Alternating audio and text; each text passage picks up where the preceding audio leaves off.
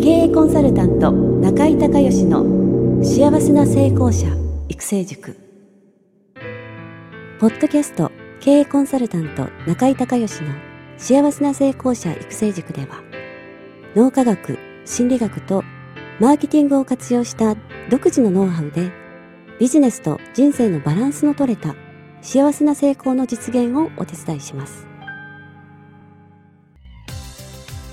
この番組は経営コンサルタントであり幸せな成功者育成塾塾長の中井孝義がお届けします。皆さんこんにちは。中井孝義です。この番組では私がこれまでに800人以上の経営者の経営相談人生相談に答えてきた中で確実に成果を上げたビジネスと人生のバランスの取れた幸せな成功を実現するためのノウハウをベースにしてリスナーの皆さんや塾生の皆さんからの質問に私のオフィスやスタジオセミナー会場などから直接お答えしますリスナーの皆さんこんにちは経営コンサルタントの中井隆義です今日もですね、えー、先週に引き続きまして、えー、西浦浩二先生に、えー、お招きしましてですね今日はキラーストーリーえについてお話をお伺いしていきたいというふうに思います。それでは西浦先生、今日もよろしくお願いします。はい、よろしくお願いします。えー、まず、えー、今日から初めて聞かれる方もいらっしゃるので、ちょっと簡単に自己紹介を、はい、はい、お願いしたいと思います。はい、えー、前回の時よりあ、ちょっと拍手が弱くなったんじゃないかなと思っております。西浦浩二と申します。えっと、出版プロデューサーという仕事をしていまして、はい、あの、主に新人さんをメインターゲットとして、えっ、と、出版デビュー、そしてその本をベストセラーにしていくっていうことをプロデュースさせていただいております。はい、で出版の方の実績は、えっ、ー、と、増刷率が100%で、素晴らしい。えー、平均部数が今は2万7250部かな。素晴らしいですね。ありがとうございます。あの、先週もね、お話をしたんですけど、はい、えー、今、出版ってなかなか厳しいんですよ、正直なところね。ねなかなか本は売れないという中で、その2万部っていうのはもうベストセラーですえー、ですので、その全ての本がベストセラーになっているということで、はい、えー、まあ、素晴らしい実績だなと思うんですけども、まあ、その中で、はい、えー、まあ、当然その、先週やりましたコンセプト、を作って、えーまあ、本を作り上げていく。そしてまた、えー、ターゲットの方にそれを伝えて、まあ、売っていくってことなんですけどそれ以外にあの著者の方のブランディングこれ非常に大事ですよね。はい、ね。で特に新人の著者の方って、どっちかというと企画よりプロフィール重視でしょ？編集者見るとき。間違いないですあのー、2冊目3冊目の人は前の本が売れてるかとかいうことが大事なんですけど、新人はやってみないとわからない、わからないです。やってみないとわからないんでその人の本の企画書の内容よりも実は編集者っていうのはプロフィールを見てるんですよね、うん、でこのプロフィールにだからあこの内容が語れるっていう。だから同じ話でもあの誰が言ったかによって人が聞いたり聞かなかったりするので、うん、あ、こういうプロフィールの人だから読んでみよう、うん、この人の言うことを信じて一回やってみようみたいなことになるわけじゃないですか、はい、でまあその中で、えー、西浦先生はそのキラーストーリーというのを提唱されてそのキラーストーリーでブランディングを著者のブランディングしていくって、まあ、お仕事もされてるわけなんですけども、はい、ちょっとこのキラーストーリーっていうのは一体何なのか説明してもらっていいですか？はい、ありがとうございます。そのまさにおっしゃったみたいに、はい、あの企画書出版企画書は、プロフィールが9割と言っても過言ではないです。はい、はい、本当にあの、うん、正直企画書の企画内容がクソみそで、全然面白くなくても、い、い編集者であればプロフィールが良ければ、うん、俺が全部切り直してやると、うん、作り直してやるってことがあり得るので、うん、本当にプロフィールが9割なんですね、で特に正直言うと今の出版業界において、はい、えー、書いてある内容、はい、テキストの部分で、はい、全く新しい全く違う。っていうものは、ほぼないんですよね。ないでしょうはい、出尽くしてるので、じゃあもう同じことを例えば健康であればふくらはぎ揉んでみたり体温を上げてみたり、うん、副交感神経と交感神経をちょっといい感じで入れ替えてみたりするため、するんですけど、うん、それを言ってる人が主婦目線で言ってたり、うん、えー、80歳なのに健康なおじいちゃん目線で言ってたり、うん、医者だったり、うん、医者でもあり薬剤師でもあったりって、その何目線で言ってるの、どういうことをやってきた人だからそういう言い方になるのっていうのが重要なんですよね、今は。でなので僕はやっぱり企画書を作るときに本当に9割ぐらいをえーと、プロフィール、うん、1割をコンセプトに注いで、うん、あとはもう惰性で作ってるんですけど、うん、でそれぐらい、まあ、プロフィールが重要になります、でその時にあの僕はその昔出版社でマーケティング部にいたので、はいはい、えーと、年間400冊の企画書を通してたんですよ。おすごいです年間400冊。年間400すごい数。ですね、まあ、編集者が出してくれる企画書を通す通さないんですけど、で当然落とすのもあるので多分1000から2000ぐらい年間見てるんですよね、うん、企画書を、うん、でそうなると瞬間的に判断しなきゃいけないので私は、はい、はい、プロフィールでもうパパパパって判断して、うん、この人はこういうジャンルが強いからこの部分は削っていいのでここもっと増やしましょうとか、こういう実績はありますか？って聞いていくわけですよ、そうやっていくともう瞬間的に4つぐらいの要素を僕は見て、うん、企画のありなし、うん、どういう本を作れば売れるかっていうのを判断するようになってたんですよ、うん、でなるほど。それをまあ書籍の企画書によってはプロフィールに落とし込むんですがもっと別のところで、はい、あの例えば集客に使えないかとか、口コミが読めないかなと思って、はい、キラーストーリーっていう物語として再構築してみようと思って始めたのが先ほどのキラーストーリーになります、うん、まあ、キラーストーリーとはベタで言うと圧倒的共感物語そうですね、ね、共感していただくための物語ですね、うん、もうとっておきのみたいなね、はい、音楽だキラーチューンという。あキラーチューンですね。みんなが知ってる。みんなが知ってる。もう最後アンコールでうわーっと盛り上がるっていう、うん、ライブであれあれですよね。そうですね、はい。で、えー、その、まあ、キラーストーリーなんですけど、はい、いくつかの要素があると思うんですが、はい、そのキラーストーリーにとって重要な要素っていうのは、はい、あの何かというお話をちょっといただけますはい、はい、えーと、キラーストーリー僕は4大要素と言っていて、4つあります、はいえー、2つずつにグループできるんですけど、はい、1つ目が実績と強み。実績と強み、はい。はい、2つ目のグループは、はい、エピソードとパーソナリティ。エピソードとパーソナリティ。人柄、はい、はい、この4つあるんですね、はい。はい。はい、でまずその1つ目のグループなんですが、はい、実績と強みっていうのが、はい、実績っていうのは、まあ、その方がビジネスであったりそのメインの事業において、はい。えー、成し遂げた実績とか、成果評価ですね、はい、数字で表されるものです、はいはい、で強みっていうのはそれが実際に成功した実現した理由になっている、まあ、本当にその企業とかの強みですよねでこれ強みがあるから結果が出るっていう、そうそうそうつながりね、はい、そうですそうです、はい、そのそれらは、はい、えっ、と読者とかお客様を理屈面で、はいはい、ロジカル面左脳面で解き伏せて、はいあすごいね、うん、買おううん、すごいね。発注しようっていうふうに思ってもらうための要素なんですよ、はいはいはい、で片や、エピソードとパーソナリティ、こちらは、えーと、どちらかというとですねあの大きい実績の前後には、い、い話っていうのがねあるんですよ。ありますね。はいうまくいかなくて努力し続けた失敗した話であったり、うん、大成功してみんなでこう称え合った涙涙の話とかっていう、いいエピソードがあるんですよね、はいはい、これはどちらかというと感情とか、はい、お客様の共感を得る物語としてあるので、はい。はい、これがまずストーリーとしてあるのがエピソード、はい、でそのエピソードは当然その方の仕事へのこだわりとか、うん、はい、思いとか、はい、なんでこの商売やってるんだっていうこの熱い思いですよね、はい、そういったものに根ざして生まれてくるので、うん。うん、この要素を1行とかでまとめたものが僕はパーソナリティって呼んでるんですよ、はいはい、仕事の流儀みたいな、でこのエピソードとパーソナリティは先ほど言ったお客様に理屈じゃなくて感覚とか、フィーリングとか、気持ちの部分で共感を持ってもらって、ファンにしてしまう。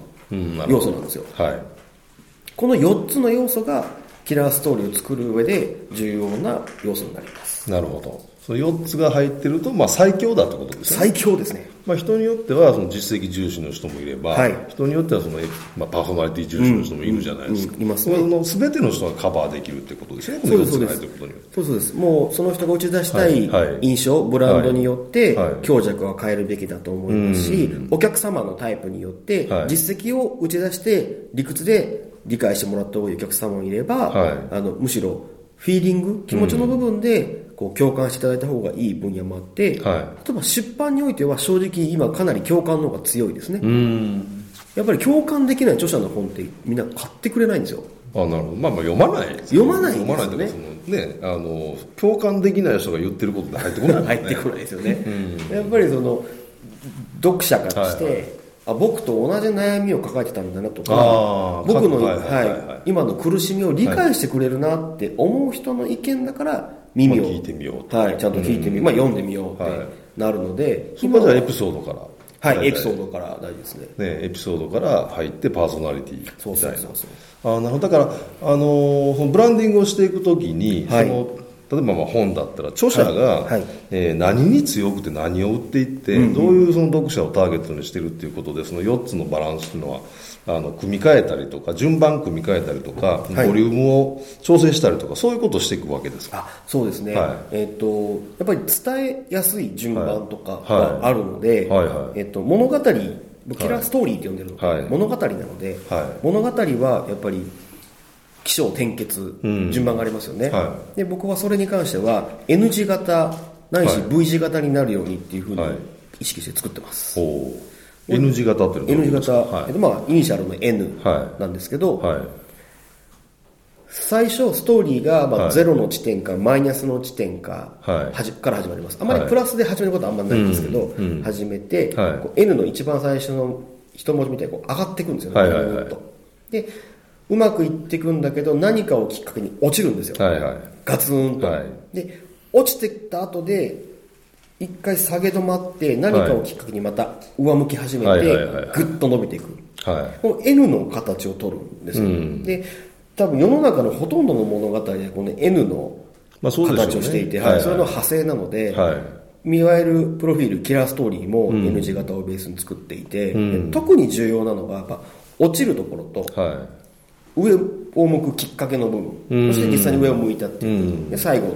頂点なので、うんまあ、キラーストーリーとか、はい、プロフィールはあの本当の物語に比べると短いので、はい、この一番最初の上がるところを削った V の字。ああ V の字でもいいってこと？はい。結構 V の字で構成することは多いですね、うん、ああ、はい、なるほどなるほど。それがその人々が共感するその物語のまあ展開のパターンということですかね。パターンですね。で V の字で構成をすると、はい、エピソードの落ちる話から始まるので、はいはいはいはい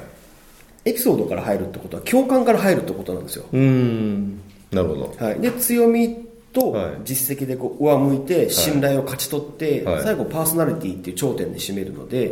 共感と共感で終わらせてるのであなるほど。ファンになるファンになって信頼をしてもうさらにファンになって終わるので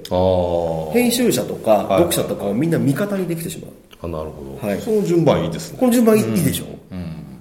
うん、基本はこの順番で作っていく、構成していくっていうものになります、はい。まあ、ただその,、えー、その著者の方の、まあ、はい。まあ、それこそ、ね、実績とか、ターゲットとか、まあ、キャラによってはまた違うパターンもあるってことですよね。そうですね。ものすごくもうすでにファンがたくさんいる、著名人とかであれば、はい、ほとんどエピソードいらないと思いますし、もう名前だけで比較が通るような方もいらっしゃるし、うん、あれなんかすごく偉い先生で、もう権威が大事なポジションだったらやっぱり実績から積んだ方がいいですよね。はいじゃあ逆にそのその実績ある人が違う分野に出ていくと、はい、違うファン層に向けてっていう時は逆で実績じゃなくてパーソナリティを押していくみたいな。そう。いう展開もあるんですそうですね、はい、あのやっぱり、えーと、今やってることと違うジャンルに行くチャレンジになりますので、はい。はい、当然じゃあチャレンジする理由があるじゃないですか、その理由をまず最初にエピソードとして話してあげて、理由がいるのね。はいでそのあなるほどだったら私共感するわって思ってもらって、はい、でその前の仕事での実績とか強みで、はい、こういう強みや実績を持ってる方だったら信頼してかけてみようと思ってお客様がついてきたり、うん、本書いてみるかいっていうふうになる。ああなるほど。っていう順番でやっぱりちょっとエピソードから入っていくのは大事かもしれないですね、なるほどはい、はい、わかりました、はい、であのまあ、西浦さんプロデュースした、えー、はい、キラーストーリーたくさんあると思うんですけど、はい、今日はあの京都のノート屋さんで、はい、リエロさんの神田さん、はい、神田さんの、えーねえー、この人は中江塾の、えー、7期生8期生かな？7, 7 8期生ですねね、はい。えー、ですけどこのキラーストーリーを作ったことによってなんと年間で取材が100件来て、えー、あのーそれからなんかパリでなんか文房具のなんか世界のコレクションみたいなのがあるらしいんですけどそのノート部門で世界のグランプリを取ったりとか あと東急ハンズにあの出店したりとか、はい、なんかこのたった1枚の A4 枚1枚のこのキラーストーリーが作ったおかげで、はい、えー、まあ、そういうまあ奇跡が起こり、うん、売り上げも、えー、120前年対120か130ぐらいいってるらしいんですけどあのこのキラーストーリーをただホームページに載せただけだという。これがすごいでしょ。すごいですよね。ただ載せただけだ載せただけっていう。1円もかからないですよね。という。これすごいんですけどちょっとどんな感じのストーリーか、はい、かいつまんで。そうですね。はいお願いします。えっと僕彼の人生の話になるんですが、はい。はい、あの、まあ、一応彼の口調というのは僕として話をすると、彼はあの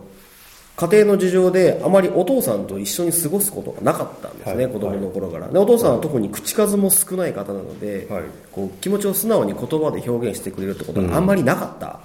方なんですよ、で、まあ、お父さんとはあんまりそのコミュニケーションを取る機会もないままに若くして家を出て起業をすることになります、はい、でこう仕事が順調に回り出した頃に悪性リンパ腫っていう、うん、まあ、命に関わる血液のがんですね。ですね、はい、って呼ばれている病気を患ってしまったんですよ。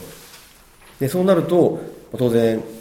ご家族を呼んでくださいってなるので、うん、まあ、疎遠とはいえねやっぱり呼ばないわけにいかないので、うん、お父さんお母さん声かけたらお父さんはですね来てくれなかったんですよね、で悲しいっていうよりは、まあ、こんなもんかなっていう諦めみたいな感情を抱いたらしいんですよ。親子関係に関してね、ところがその入院してる途中にお父さんの方が亡くなってしまったらしくて、うん。はい、脳内出血でいきなりと倒れてしまった、はい、でもいつもの通りに寝てて起きたらもう意識なかった、はいはいはい、でもそうなると退院しなきゃいけない。退院してお父さんのその身辺整理をする必要が出てきますから、はい、調べていると、まあ、雑記帳というか日記帳みたいなものを見つけたらしくて、はい、そこにはお父さんが、まあ、口下手な方なので筆豆でもなくて、うん、本当ね1行とか1日1行とかしか書いてないんですけどびっしりその思いが書かれていて、うん、その息子さんに対するね、はい、はい、もうね最後の数ページは電話の声は元気だったとか、うん。今日から点滴が始まるとか、うん、入院の様子がね毎日書かれてたんですって、うん、本当に記録カルテみたいな文しか書いてないんですけど、お父さんの気持ちがすごい伝わってきて、愛されてないんじゃなくてお父さんにね、お父さんは愛してないんじゃなくてもう心配で怖くて、見舞いに来ることもできなかったんだなっていう思って、その瞬間にお父さんと自分との関係が全部自分の中に入れ替わったというか、評価というかなんか思い、捉え方が入れ替わったんですって。今でももう15年経ってるらしいんですが、うん、お父さん亡くなられてから、あのノートを思い浮かべるだけで幸せな満ち足りた気持ちになると。うん、で、やっぱその日々を綴るだけでも、いずれ誰かを癒したり、うん、励ましたりする、その言葉があると。支えになる日が来るんだと。誰でもお父さんみたいに、お父さんみたいに言葉で伝えるのが苦手な方ってやっぱ多いと。だから、受け取るのにもやっぱ時期が必要で、うん、若い頃に聞けない言葉もあるから、うん、言葉を人生をノートに残してほしい、うん、でそのノートを作るっていうことをビジネスにしている。っていうまあ、話なんですよね、神田さんっていうのは。その人の一生懸命生きていくノートにあ人生に寄り添うノートを作る。そういう人の人生に寄り添えるようなノートを作る、えー、ノート屋でありたいなっていうのが、うん、彼の思いというかキラーストーリーなんですよ、うん、素晴らしいですよね、はい、でもこれあのよく言うんですけどね人間ってあの自分のことは一番わからないじゃないですか自分が、うんうん、えー、このストーリーを初めて聞いた時に僕もあすごい感動したんですけど、はい、あの奥さんも知らなかった。奥さんの笑い話なんですが言ったことがないとこんなそうなんですよ、ね、こんな大事なことなぜ言わないのって話なんですけど。もうきっかけじゃないですか、うん、全ての。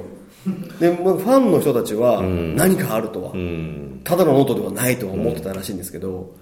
でもそういう意味でその自分のまあ棚卸しっていうか、うん、自分がそもそもなぜそれを始めたのかこのビジネスを何のためにやってるのかっていう、まあ、ミッションであったり、うん、それからその目指すべきビジョンですよねこれ、うん、まあ、そういったことがすごくあの一つのそのキラーストーリーっていう中に今のお話全部入ってたと思うんですけど、ね、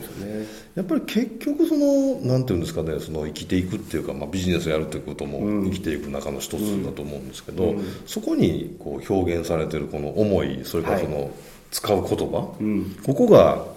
すごくポイントで、うん、あの自分の中にあるものをいかにその明確な言葉にするかっていう、うん、まあ、言語化できるかっていうところがやっぱりそのビジネスがうまくいったり、それから多くの人に共感を得られ得てもらえるようになったりっていう、この言葉が大事じゃないですか、はい、そういった意味でこのキラーストーリーっていうのは今4つの要素、もう一回復習しますと、はい、えー、実績と強みえー、それからエピソードとパーソナリティ、はい。えー、これがまあ4つバランスよく入ってるということでも最高のブランディングだなっていうふうにあの思うんですけど、あのー、まあ、西村さんがね、はい、あのこのギラーストーリーのプロデュースをしていく中で特に気をつけてることっていうのはあ,、えー、あったら教えていただきたいんですけど。そうですね、はい、やっぱり一番大事にしているのは4つの要素の中でもエピソードですかね、はい、はい、あのやっぱりそのエピソードはキラーストーリーの始まりの部分になることが多いので、はい、その人の 話を聞き手がお客さんですね、はい、が共感してくれるのかどうかってそこに限ってくる。ああそのエピソードが共感い。かにしてもらえるかっていう、そのレベル？そうですそうです。そこが一番大事。一番大事、うん、あの実績は信頼なのであ、はいはい、あの後で構築できるというか、うん、むしろどんどんレベルアップしていかなきゃいけないものじゃないですか、はいはい、これも大事なんですけど、はい、そのお客様が共感してくれるかどうかっていうのは仕事始めて何年かっていうその期間とは比例しないので、まあそうそう思いとか、はいきっかけだったりするので、そこはやっぱり後で取ってつけることができないので、そこすごく重視しますね、はい、いやそのきっかけ例えばそのいくつかきっかけがあってこの今ビジネスやってるんですみたいな、あの人も多いと思うんですけど、その中でやはりそのいあの共感レベルが一番高いエピソードを選んでいくってことですか？そうですね共感レベル。あのお客様が共感する、テーマを自分じゃなくてお客さんがね、はい、はい。はいやっぱり相手ありきのビジネスだし、お客様のためにやってるはずなの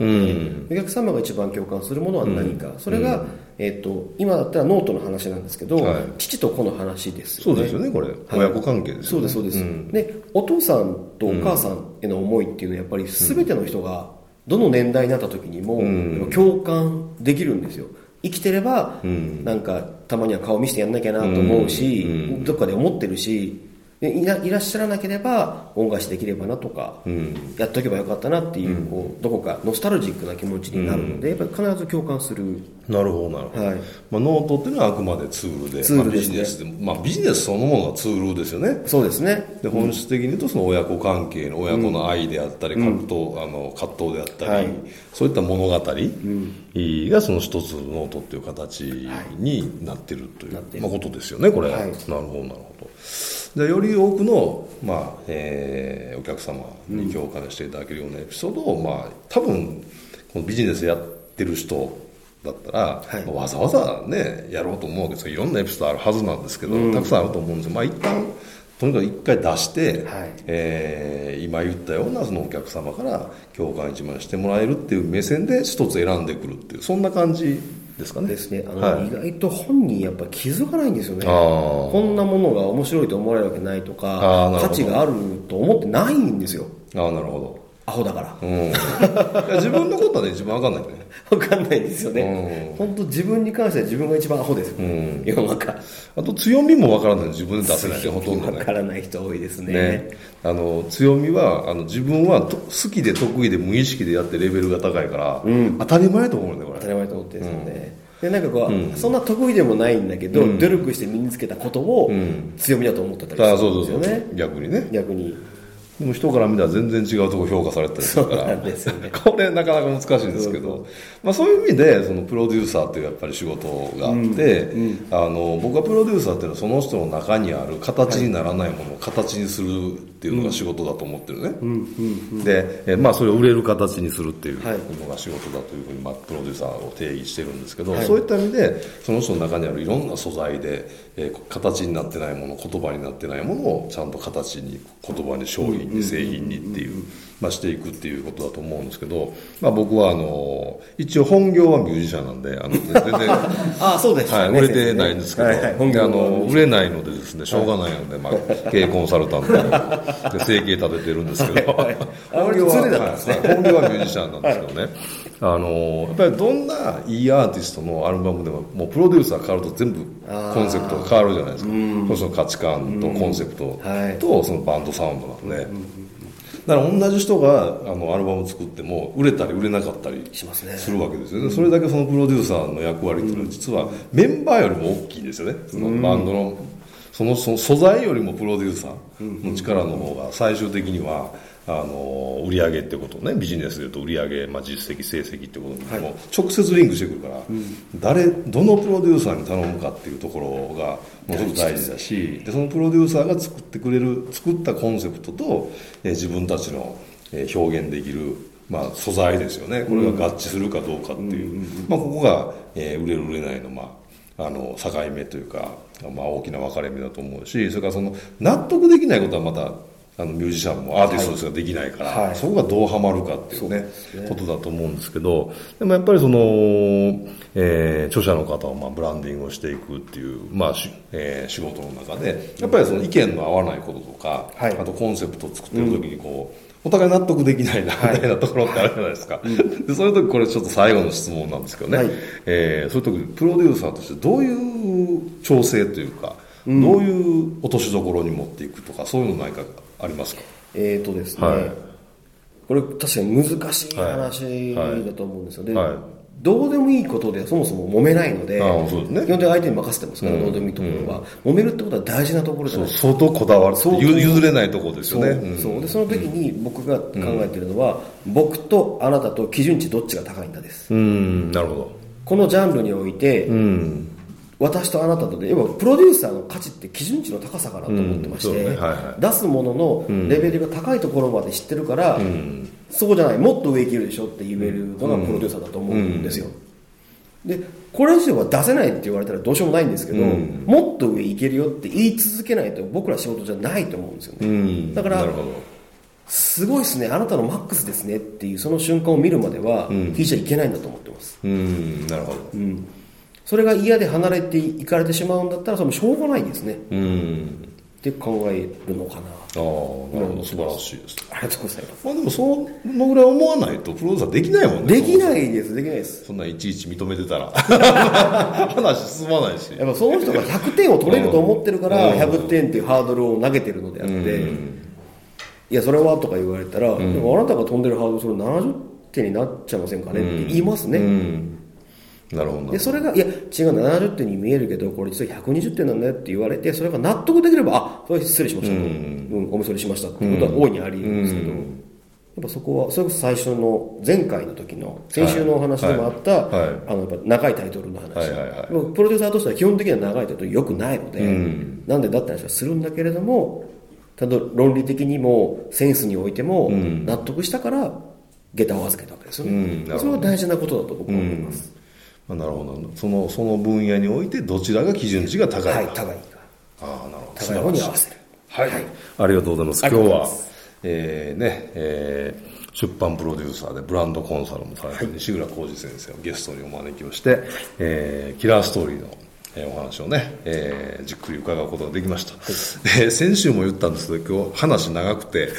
コンテンツがすごくたくさん入ってるので多分あの初めてねキラーストーリーって聞かれた方はあの訳がわからないまま終わってしまったと思いますぜひ二度三度聞いていただきますように、えー、お願いを申し上げましてですね、えー、今回終わりにしたいと思います、はい、はい、ありがとうございました。ありがとうございました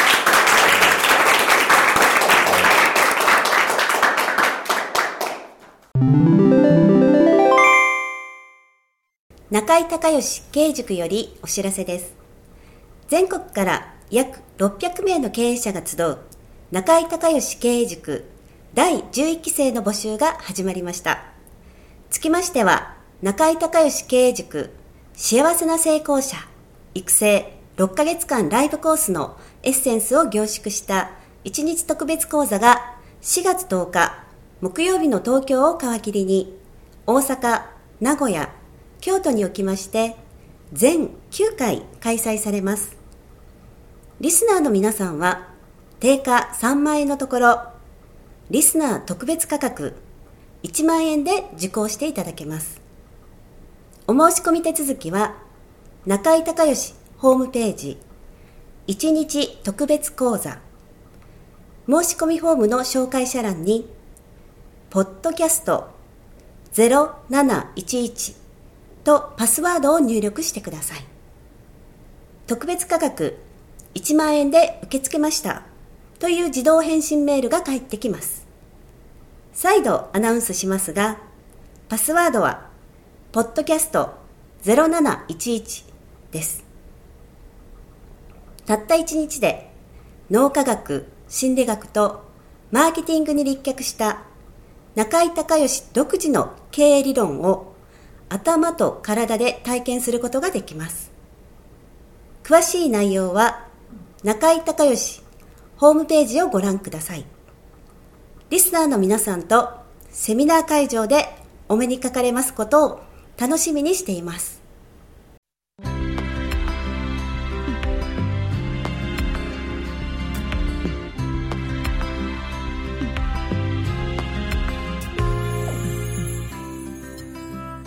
今回の番組はいかがだったでしょうか？あなた自身のビジネスと人生のバランスの取れた幸せな成功のための気づきがあれば幸いです。なお、番組では、リスナーの皆さんからの中井隆義へのビジネスや経営に関する質問を募集しています。質問は、ホームページの受付フォームからお願いいたします。また、全国各地から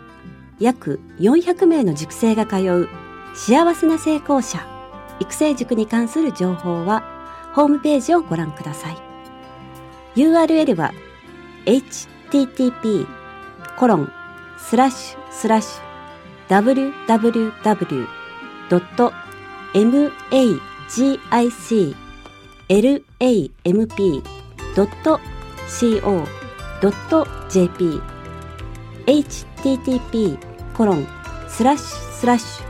www.magiclamp.co.jp または中井隆義で検索してください。ではまたお耳にかかりましょう。